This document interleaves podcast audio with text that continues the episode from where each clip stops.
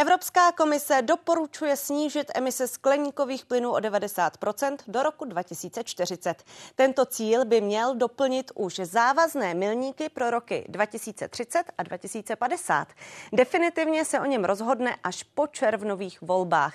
Politicky citlivá diskuze začíná v době, kdy se kontinentem šíří protesty zemědělců a euroskeptické strany hodlají odpor k zelené agendě využít ve volbách. Today is, in fact, the start of that dialogue with citizens, with businesses, with trade unions, with members of parliament here, but also uh, at a national and at a local level. Dva europoslanci, které zdravím do Štrasburku, Mikuláš Peksa za Piráty, dobrý večer. Dobrý večer. A Ondřej Knotek za Hnutí Ano, i vám dobrý večer. Dobrý večer. Pane Knotku, tak já začnu u vás. 90% oproti roku 1990. Je to moc, je to málo, je to akorát?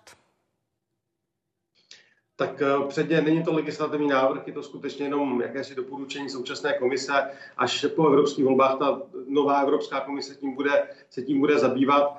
Eh, já jsem přesvědčen o tom, že je to naprosto, naprosto nereálné, eh, protože ty výchozí podmínky, které vlastně dneska Evropská komise prezentovala, a jejich opravdu několik eh, jsou prostě nesplnitelné. Já můžu uvést jenom z časových důvodů některé z nich. Ten první je vlastně, že abychom pracovali na tom cíli 2040, tak splníme ten klimatický cíl pro rok 2030 což by ve stručnosti znamenalo, že bychom eh, v následujících šesti letech museli snižovat emise zhruba čtyřikrát rychleji, než jsme to dělali za posledních průměru za posledních 32 let, což je samo o sobě velmi, řekněme, ambiciozní, ale zároveň by to muselo znamenat, aby pokud bychom takto dramaticky snížili emise už do roku 2030 na těch 55%, o 55%, tak bychom měli zůstat konkurenceschopní jako Evropa a měl by být zachován sociální smír. A uvedli jste sami, jak už třeba dneska ty farmáři, jak už protestují. Takže tohle je jako už ten první důvod, první argument, který komise používá v podstatě je nereálný. A druhý, zkusím to vysvětlit co nejsnáš, počítá se, že by mezi roky 2030 a 2040 se již elektřina nevyráběla z fosilních paliv.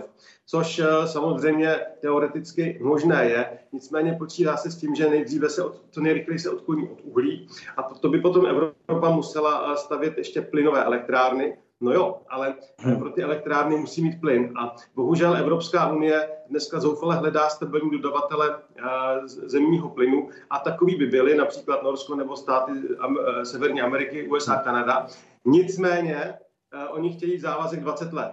Jo, aby měli smysl, aby, mělo, bylo, aby otevřeli ty nová plynová pole. To znamená, pokud bychom třeba v roce 2028 se zavázali na 20 let, tak asi nesplníme ten cíl, že do roku 2040 nebudeme mít eh, elektřinu z z uh, fosilních paliv. Takže jenom ty výchozí podmínky tady na dvou příkladech jsem ukázal, že to, co dneska uh, Evropská komise prezentovala, je skutečně děravé a uh, není to udržitelné.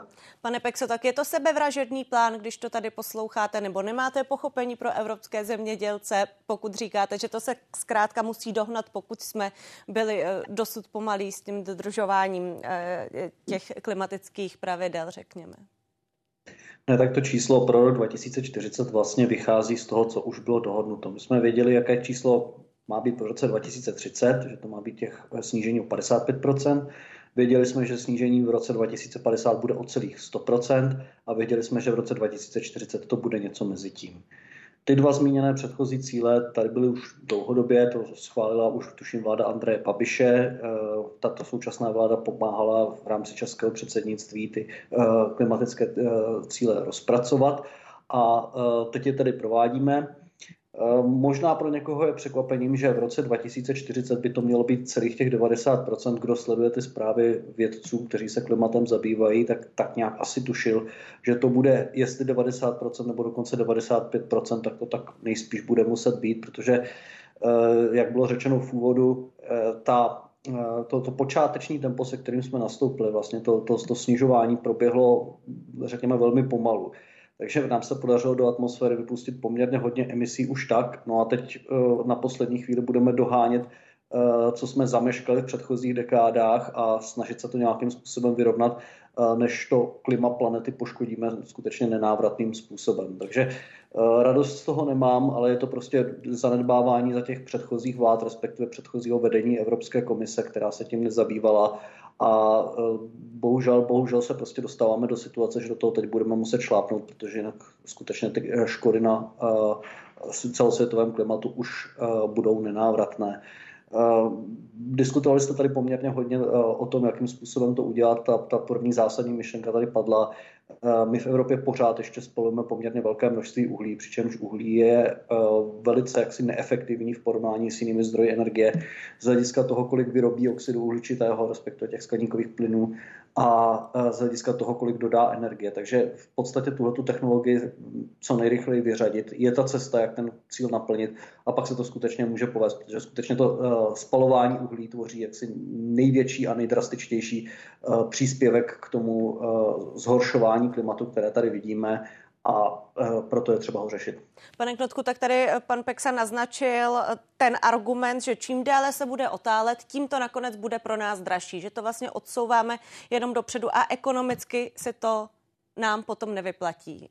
Co tenhle argument, jak silný je? Já tady, já tady zásadně s panem Pexou nesouhlasím. My musíme být trvalé ekonomicky silní, abychom dokázali reagovat na jakoukoliv výzvu. To nemusí být jenom výzva klimatická, ale i třeba migrační nebo bezpečnostní. A u toho uhlí je to přesně naopak. My tady totiž eh, ztrácíme v Evropě, respektive někteří politici, ty zelení, patří pan Pexa, ztrácí ten přehled o tom celosvětovém dění.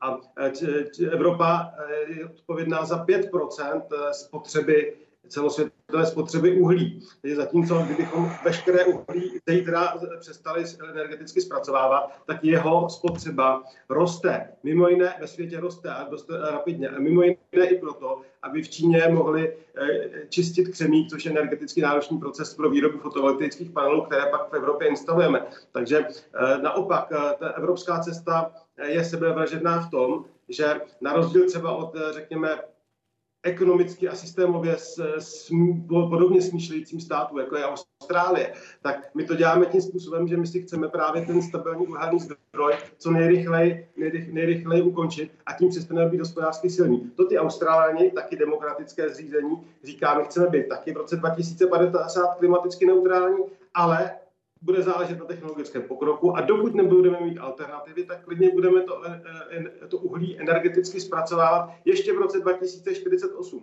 A Evropa skutečně nepotřebuje ty průběžné cíle tolik. Pro nás je důležitý ten, ten cíl 2050. I vzhledem k tomu, že jiné, mnohem větší ekonomiky emise naopak eh, zvyšují. Takže nemá smysl, aby se Evropa ekonomicky zavraždila. Spíš se na tu klimatickou změnu musíme adaptovat a k tomu potřebujeme být ekonomicky silní.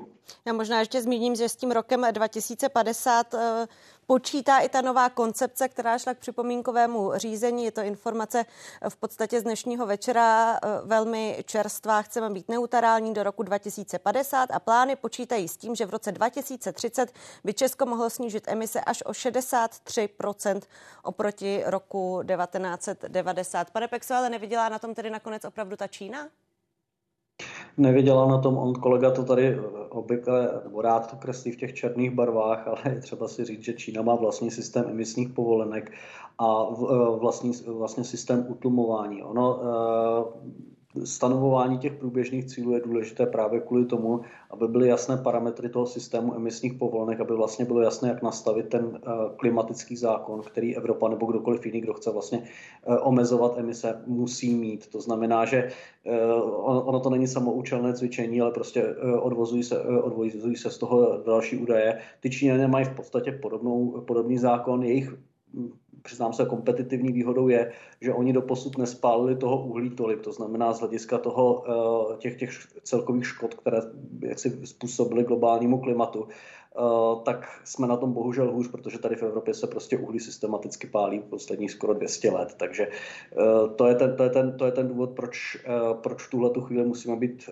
musíme být rychlejší a je to, je to prostě záležitost dodržení toho, eh, té globální dohody, která zavazuje k řešení eh, klimatické krize všechny státy na planetě, nejenom Evropskou unii, no a kterou my prostě dodržujeme, protože Pane Pexo, ale mají dodržovat i tak mluvíte o tom, že nakonec na tom nevydělá Čína, ale tak když se podíváme třeba na data o instalaci fotovoltaických panelů, země EU instalovaly rekordní kapacity solární energie o 40% více než v roce 2022. Naprostá většina panelů a dílů ale pocházela z Číny. S tím naprosto souhlasím, tohle je chyba, tohle je eh, věc, kterou jsem dlouhodobě kritizoval. Já si myslím, že eh, jakkoliv ta výroba solárních panelů se stala poměrně jednoduchou a lze ji provozovat v principu kdekoliv, eh, ze strategických důvodů bychom ji měli dělat v Evropě. A jeden z mých návrhů, které já jsem třeba, které dlouhodobě prosazuji, je, aby pokud evropské veřejné instituce nakupují solární panely, aby přednostně nakupovali od evropských podniků, protože skutečně nemáme důvod, proč za peníze našich daňových poplatníků dávat zakázky čínským firmám.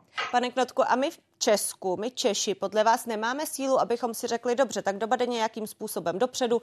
Teď se tady řeší uh, malé modulární reaktory například, teď se tady řeší elektromobilita, teď se tady řeší obnovitelné zdroje, tak pojďme, vymysleme, kde na tom budeme profitovat, jak na tom vydělají české firmy, tak aby jsme byli napřed a nedoháněli jenom jiné evropské státy. Proč myslíte, že si tohle my Češi říct neumíme? No, tak my jsme tohle to měli ve strategii Česká republika země pro budoucnost. Klíčový krok bylo získání eh, litia do státních rukou.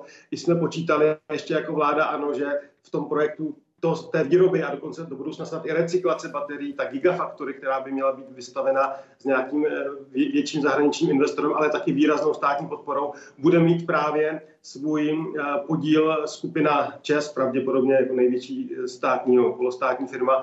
A právě ty dividendy, kdy, kdy u toho lítia se bavíme o až 8 tisících miliardách, by právě mohly jít na financování jaderných zdrojů, financování infrastruktury a tak dále. A bohužel tato vláda v podstatě vyřadila ČES z gigafaktory, nakonec v chvíli nemá žádnou. Ale neveďme to politicky, já bych ještě velmi rád zareagoval na zajímavý argument pana Pexy, že i Čína má eh, systém obchodování s povolenkami. Ano, no to, to samozřejmě víme, má je Korea, i, teda Jižní Korea eh, i jiné země. Ale ta cena té emisní povolenky eh, v Evropě je tak vysoká, že jinde ve světě nemá obdoby. A to, co se schválilo, to, pro co zvedl, zvedla ministrině této vlády a co se dojednalo do českého předsednictví, že v následujících letech ještě rapidně bude těch povolenek mín, bude ty jejich cena a je to vlastně umělý tlak právě na ty uhelné provozy, eh, kdy budeme muset pak nově možná stavět plyn, který možná nebudeme mít. Eh, jsou to zase další zbytečné náklady, takže naopak teďka a k tomu směřuje Systém vlastně, povolenek se ale dojednával za vaší vlády, ne? Systém povolenek. Eh, ne, ne, ne, ne, ne, ne, to se dojednávalo v rámci klimatického balíčku v roce 2022 Eh, za českého předsednictví to bylo dojednáno, ten zákaz spalovacích motorů, nově emisní povolenky na domácnosti a na auta. Ale a politický námět už za vaší vlády závazek být klimaticky neutrální, ale taky eh, to neznamená, že musíte mít zákaz spalovacích motorů v roce 2035, že eh, Česká republika přijde možná za pár let uhelné provozy úplně zbytečně kvůli přerozdělování sil v Evropě, eh, moci, moci v Evropě. Ten, to, ten závazek, který byl za vlády hnutí ano, vůbec tyto věci neříkal. To vzniklo až později. Těch cest, jak dosáhnout těch cílů, bylo rozhodně víc a my jsme vždycky tlačili na to, aby si ty členské státy mohly sami zvolit eh, ten způsob, jak pohodlně přistanou v tom roce 2050 plus minus na té, na té neutralitě. Takže eh, a navíc to bylo ještě před, před covidem a před energetickou krizí. Prostě svět se změnil a eh, musí na to ta politika, reagovat. A to, co byl obrovský problém Bruselu za poslední, té bruselské bubliny za ty poslední tři roky, že se tvářil, co se týče klimatické politiky, v podstatě jako by se nic nedělo, dokázal pouze zrychlit, což třeba u některých eh, technologií dávalo smysl eh, na snížení spotřeby ruského plynu, eh, ale nebavili se s, s průmyslem a průmysl říkal, to, to, ty cíle do roku 2030 je to nesplnitelné. Dobře, tak necháme zareagovat pana Pexu. Já jenom možná řeknu ještě, že Volkswagen na to, že nebude Gigafactory v České republice, bylo rozhodnutí Volkswagenu. To je jenom tak na doplnění toho, co jste tady říkal, pane Pexo. No, Já bych se možná kolegy v tomhle v tom malinko zastal. Je pravda, že vláda Andreje Babiše schválila jenom ten celkový cíl 55% do roku 2030. Eh, neřekla už ale, jakým způsobem se to udělá. To skutečně se dojednávalo až za českého předsednictví a samozřejmě ten, kdo to převádí do praxe, má samozřejmě pak dělá složitá rozhodnutí, které je obvykle jednoduché z opozice kritizovat. Těžší je ovšem nabídnout vlastní lepší řešení. Eh, k tomu systému emisních povolenek, abych ještě podotknul. V okamžiku, kdy jsme řekli eh, snižování do roku 2030 eh, o 55%, tak jim bylo jasné, kolik těch emisních povolenek se vyčerpá v této dekádě a zároveň kolik jich zůstává na ty další dekády. No a jak jsem říkal už na začátku, pokud prostě všechen oxid uhličitý, který vypustit můžeme, vypustíme nyní, pak už tedy budeme muset vypouštěním oxidu uhličitého přestávat podstatně razantněji, než bychom si asi představovali, což se nám bohužel v tuhle chvíli děje. Není to ideální, ale právě, jak říkám, souvisí to s tím, že tato vláda, ta Eh, předchozí vláda, předchozí Evropská komise a i ty, které byly před ním, ten problém prostě ignorovali a eh, do atmosféry uniklo příliš eh, velké množství skleníkových plynů. A ano, to také souvisí s tím, že ty státy, které ještě mají podstatně větší rezervu, pak ve svých vlastních systémech emisních povolenek zjišťují, že ta cena emisní povolenky je nižší. To se, to se stává, prostě pokud je nějakého zboží k dispozici víc, to znamená větší kapacita pro vypouštění oxidu uhličitého, tak samozřejmě cena je, cena je nižší. Je to nepříjemné, ne, ale měli jsme na ten problém uh, myslet podstatně dřív, než, uh, než teď. teď. Prostě doháníme resty z minulých dekád, uh, které bohužel dohnat musíme, protože v opačném případě prostě tu planetu nenapravitelně poškodíme a ty škody, které tím vzniknou, budou daleko, daleko větší. Europoslanec Mikuláš Peksa za Piráty, se kterým se loučím, stejně jako s europoslancem ovšem zahnutí Ano Ondřejem Knutkem. Pánové, hezký večer vám přeju. Hezký večer, děkujeme. Děkuji za pozvání, hezký večer.